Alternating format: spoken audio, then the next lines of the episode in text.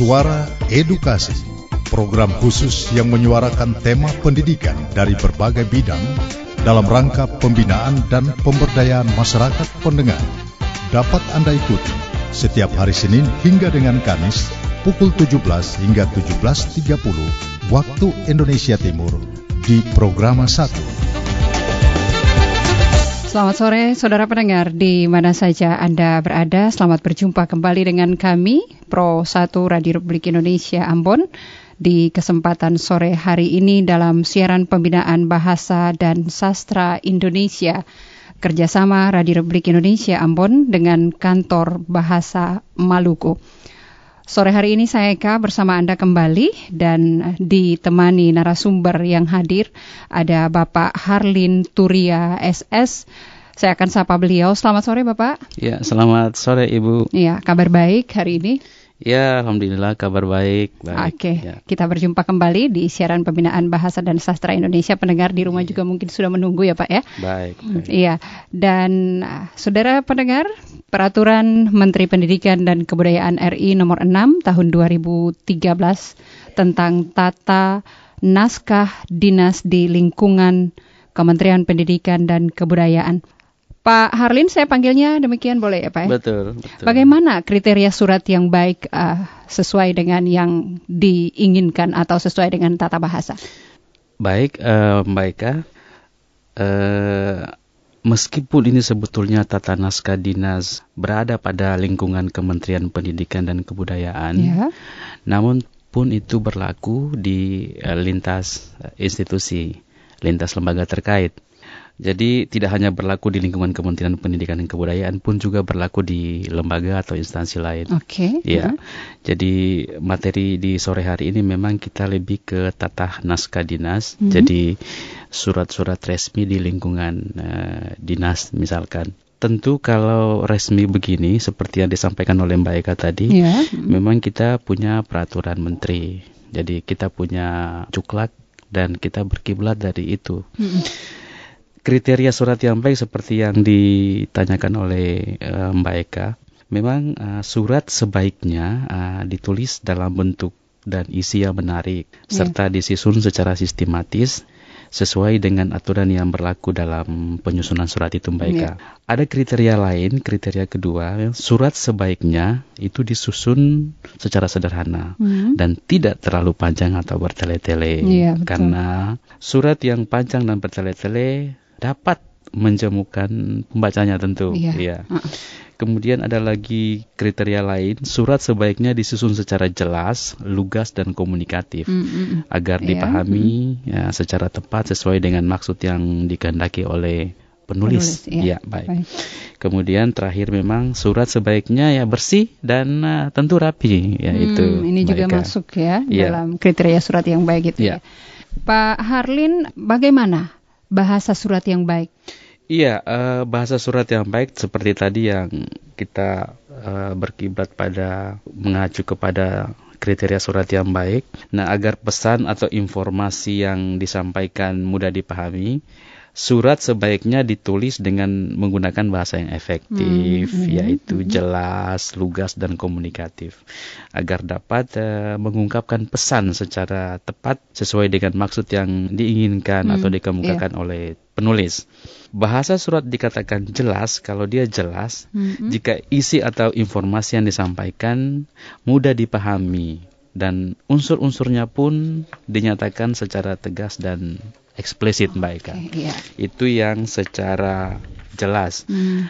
Kemudian tadi juga disinggung mengenai bahasa surat secara lugas. Yeah. Lugas di sini artinya hmm. uh, tidak bertele-tele. Hmm, Jika iya. kata-kata yeah. yang digunakan langsung mengungkapkan pokok persoalan hmm, hmm, yang hmm, akan hmm. disampaikan, tidak berbunga-bunga, oh. tidak justru berkuar-kuar bahkan yeah. berbahasa basi misalkan, hmm, hmm, hmm, tidak memprovokasi misalkan. Nah, itu masuk pada tatanan surat dalam lugas. Hmm. Kemudian ada bahasa surat yang dikatakan komunikatif. Iya, Ah, seperti apa itu? Ah, jika sudah dipahami dan mampu menimbulkan pemahaman yang sama pada pikiran Hmm, pembacanya, itu oke. yang komunikatif. Iya, komunikatif ya. Iya, betul, Nah, Mbak Eka. Kalau kita membuat surat ataupun melihat surat, ada kan mungkin bagian-bagian eh, yang terdapat di dalam surat itu. Apa saja bagian-bagian itu? Iya, tentu Mbak Eka ada bagian-bagian surat. Hmm. Kita mulai susunannya itu kepala surat atau kop surat itu untuk tata Hmm, naskah hmm. dinas ya.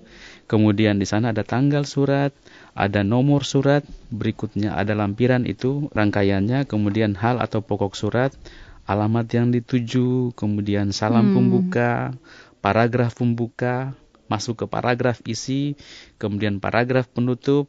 Di sana juga diiringi salam penutup, tanda tangan, nama jelas, nama jabatan, tembusan, serta akhirnya di inisial. Oke, Iya. dari bagian-bagian surat itu kita mulai mungkin saya ingin bertanya mulai dari yang pertama kepala surat itu. Iya. Apa sebenarnya kepala surat atau kop surat itu? Baik, baik, Mbak.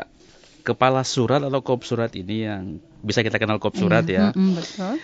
Itu berfungsi untuk memberikan informasi kepada penerima surat mengenai nama, alamat, nomor telepon, faksimile, dan Hmm. keterangan lain yang berkaitan dengan instansi pengirim surat. Di samping itu, kepala surat sekaligus berfungsi pula sebagai sarana untuk memperkenalkan dan mempromosikan Hmm. instansi pengirim surat, Oh, Mbak. iya. Gitu. Mm-mm. Misalkan kalau seperti kami ya di eh, lembaga kami, contoh Mm-mm. di atas induk kami tentu Kementerian Pendidikan dan Kebudayaan. Kop, kopnya itu. Kop- ya? itu di Iya. kop surat ya yang kita jelaskan tadi. Kemudian muncul di bawah kantor bahasa Maluku Hmm. atau Balai Bahasa Provinsi Sulawesi Utara Iya. misalkan. Di sana harus ditorekan, Mbak, ada jalannya, Nama jalan. nama jalan, kemudian ada telepon faksimile, Hmm, iya. kemudian ada poselnya. Hmm, hmm, hmm. Nah, posel itu maksudnya email. Email, Nah. Oke, ya. Nah, bagaimana dengan tanggal dan nomor surat? Ini juga harus diperhatikan. Iya, betul. Tanggal dan nomor surat. Saya sampaikan dahulu, misalkan kalau dia ada kop surat ditorekan dalam surat dinas itu, Mhm. dalam tata naskah dinas, biasanya orang kan menulisnya ada ada tempat sebelum Hmm. tanggal itu. Iya, iya, iya. Itu boleh dituliskan demikian manakala tidak ada kop suratnya. Tapi kalau ada kop surat, itu tentu tidak perlu lagi karena alamat itu kan sudah ada di atas di kop Oke, surat itu. iya. Nah, kemudian menyangkut tanggal surat, tanggal surat memang perlu dicantumkan pada setiap surat dinas itu perlu. Kemudian fungsinya adalah untuk memberitahukan kepada penerima surat tentang waktu penulisan surat Mm-mm, itu. iya. Nah, itu. Itu untuk tanggal surat. Ada juga di sana hadir nomor surat. Memang nomor surat itu berfungsi untuk mengetahui jenis kegiatan yang berhubungan dengan surat. Oke. Ya, kemudian untuk mempermudah pengarsipan dan menemukannya kembali Iya, jika sewaktu-waktu di Gampang mencari ya. betul Iya. perlukan ya. Nah, nomor surat juga berfungsi sebagai yang pertama alat petunjuk bagi petugas arsip Iya, tentunya. mhm. Nanti kadang-kadang pengarsip ini juga bingung, Bingung melihat mau itu. carinya gimana. Bagaimana? Kalau pakai nomor kan gampang, ya Gampang, mencari ya. betul. Kemudian berikutnya alat untuk mengetahui unit asal surat tentu. Oh, iya, Ya, dari tentu. mana, Dari ya. mana asal surat? Iya. Berikutnya eh, Mbak ada sebagai alat pengukur kegiatan instansi yang berkaitan dengan Hmm. surat menyurat Mhm. pada periode tertentu. Itu bisa dilihat dari nomor surat. Kemudian sebagai referensi tentu. Saya harus menyampaikan pada kesempatan ini kepada eh, pendengar di mana pun berada iya, silakan. bahwa dalam penulisannya sebenarnya surat tidak diikuti dengan tanda titik ataupun tanda titik dari tanda hubung. Hmm, contohnya Ah, bagaimana? Misalnya di nomor misalkan hmm. itu yang benar nomor titik dua kemudian nomor surat. Hmm, iya, iya. Nah, ada orang nomor saja kemudian titik bukan titik dua. Jadi Oh, yang benar itu gitu. adalah nomor, titik, dua. dua, baru nomor Hmm, surat. hmm, hmm, hmm. Nah, seperti itu. Hmm, Oke. Nah, Oke, Pak Harlin, lalu selanjutnya bagaimana penjelasan terkait dengan lampiran, hal surat, juga dengan alamat surat? baik, Boleh baik, dijelaskan baik. kepada pendengar, silakan Bapak. Iya, baik, terima kasih. Eh, dalam eh, surat-surat resmi, kadang membutuhkan atau memerlukan lampiran. Jadi, fungsinya itu untuk memberitahukan kepada penerima surat bahwa ada sesuatu yang disertakan nah, bersama surat tersebut. Oleh karena itu memang jika memang tidak ada sesuatu yang disertakan, kata lampiran itu hmm. tidak perlu ditulis. Oh, iya. ya. Hmm. Ada menulisnya orang lampiran ternyata kosong. Iya, itu tidak boleh. Tidak. Kalau ada lampiran berarti memang ada harus lampiran ada. itu harus ada. Harus tertera. Harus tertera. Ya. Kalau tidak ada, jangan ditulis lampiran. Hmm, Ceraikan iya, dalam iya. surat ya oh, begitu. Iya. Jadi paham ini ya. Iya, benar. Hmm. Misalkan lampiran satu berkas, bukan yeah. lampiran tidak ada langsung ditanda hubung hmm. saja. Contohnya misalkan lampiran satu berkas lampiran satu boleh dalam kurung satu ditulis alfabet kemudian ditulis berkas hmm. itu untuk lam, lampiran hmm. jadi sekali lagi kita sampaikan di sini kepada pendengar pro satu bahwa kalau memang ada lampiran tulislah di situ ada lampiran. Jadi kalau tidak ada lampiran jangan ditulis jangan lampiran ditulis itu. itu. Itu yang paling penting. Intinya itu Oke, okay, ya. ya. Kemudian mengenai hal surat, Hal surat atau pokok surat berfungsi untuk memberitahukan kepada penerima surat tentang pokok masalah yang ditulis di dalam surat. Hmm, okay. Nah, agar efektif, hmm. hal surat sebaiknya uh, tidak ditulis terlalu panjang, tetapi jelas dan dapat mencakup seluruh isi surat. Mbak Eka memang di hal surat ini kadang-kadang itu menuliskannya panjang, panjang ya, gitu panjang ya. sekali hmm. untuk bahkan hampir sama dengan isi dalam surat itu sendiri. Oh, nah, iya. Jadi ditorehkan ke hal surat. Yang penting hal suratnya itu jelas, cukup. Hmm, nah, itu itu maksud saya. Maksimalnya itu berapa kata ya? Tidak, Tidak dibatasi, dirinci. dirinci. Hmm. Ya hanya memang biasanya kita hanya dua hingga tiga kata saja hmm, sudah cukup. Hmm, hmm. Yang penting itu sudah dipahami tujuan surat itu ke mana, oh, tujuan surat itu seperti iya. apa, hmm. gitu. Misalkan seperti ini, hmm. hmm. permintaan soal ujian. Saya harus menjelaskan sedikit juga mengenai surat hal surat, hal surat ini. Iya. Ya, misalkan hal permintaan soal ujian ditulis semua kapital. Iya, kapital. Ah, ditulis Harusnya... semua kapital sebaiknya uh, dihindari saja. Tetapi oh, iya. misalkan permintaan soal ujian, jadi P-nya itu adalah kapital, S-nya kapital, U-nya hmm. adalah kapital. Oh begitu ya. Nah, jadi huruf-huruf pertama aja. Betul, gitu. persis. ya. Uh -uh. Oke, okay. baik. Terima kasih pendengar Anda masih bersama kami di sore hari ini ya di siaran pembinaan bahasa dan sastra dan masih bersama saya juga Bapak Harlin yang ada di studio saat ini untuk uh, bersama bersama Anda membahas terkait dengan beberapa hal yang menyangkut dengan tata naskah dinas mm-hmm. dan uh, juga terkait dengan kriteria surat yang baik.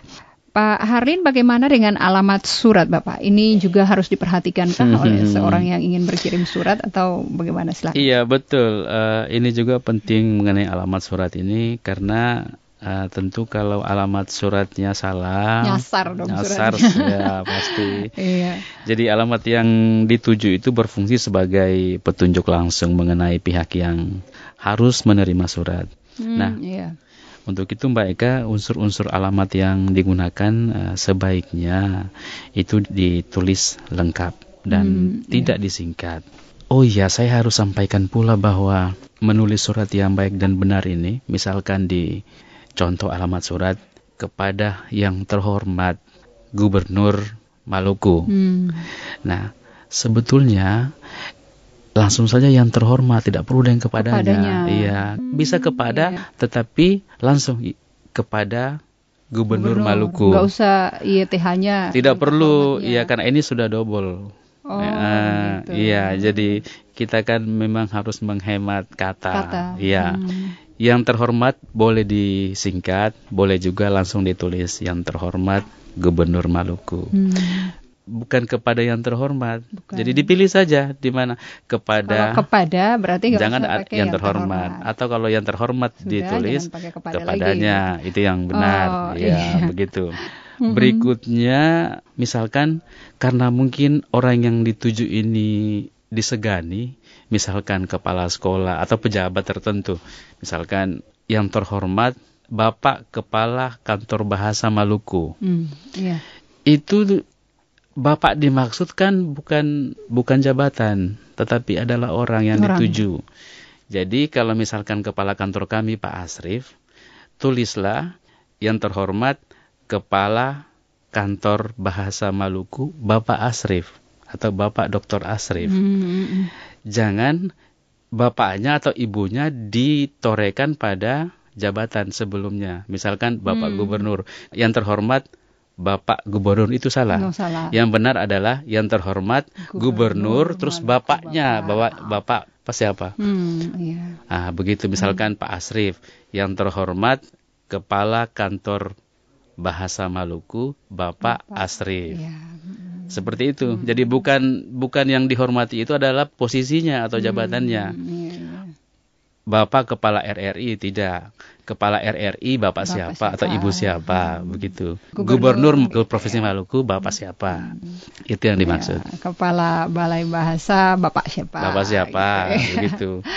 Oke, Ah. ternyata juga susah-susah gampang. Banyak Iya. mungkin yang tahu ya Pak Harlin, tapi banyak juga yang tidak tahu. Nah, di sini uh, kita akan memberikan pencerahan kepada mereka terkait dengan uh, bahasa-bahasa yang harus diketahui Betul. oleh pendengar kita yang saat ini tengah mendengarkan kami ya tentunya di sore hari ini.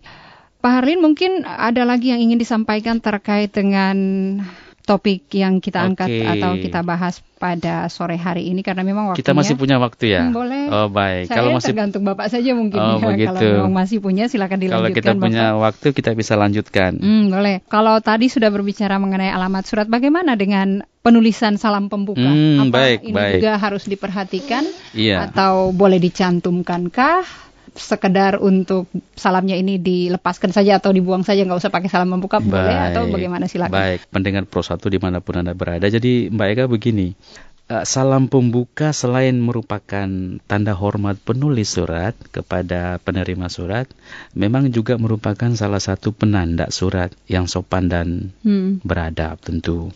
Nah kalau misalkan tidak ada salam pembukanya, ya. ah, tampaknya surat itu kurang Oh, beradab, iya. ya, kurang sopan. Hmm, Jadi jadi harus ada. ya. harus ada. Jadi selain itu dapat juga diibaratkan sebagai ketukan pintu atau ucapan salam ketika Hmm. seseorang mau bertamu ke rumah orang lain gitu. Oh iya. Iya, iya, begitu. Ibaratnya begitu. Ah, ya. ah, jadi misalkan begini salam pembukanya, eh, biasa kan kita menemukan dengan hormat. Dengan hormat. Nah kalau misalkan kita punya salam pembuka, memang juga harus ada salam penutup. oh iya. Iya. Hmm. Biasanya orang menggunakan salam pembuka ini dengan eh, kalimat dengan hormat, Hmm. Bapak yang terhormat, salam sejahtera, Assalamualaikum warahmatullahi wabarakatuh. Itu bisa semua dalam bentuk salam pembuka Hmm. Salam dan itu sangat beradab. Mungkin uh, sampai di sini saja dulu Pak Harlin ya penjelasannya terkait dengan uh, topik yang kita bahas uh, sore hari ini terkait dengan tata naskah dinas uh, kriteria surat yang baik yang uh, Iya, kita bahas untuk pendengar.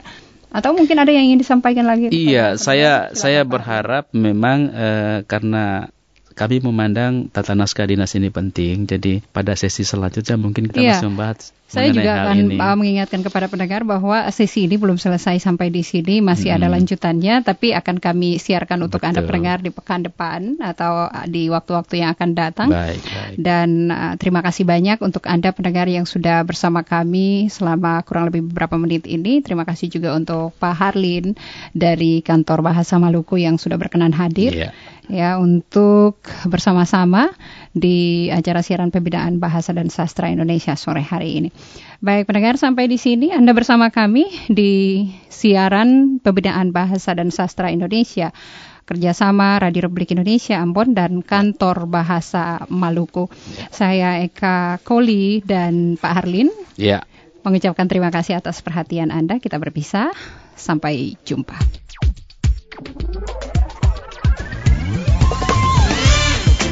Telah Anda ikuti Suara Edukasi melalui Program 1 Radio Republik Indonesia Ambon.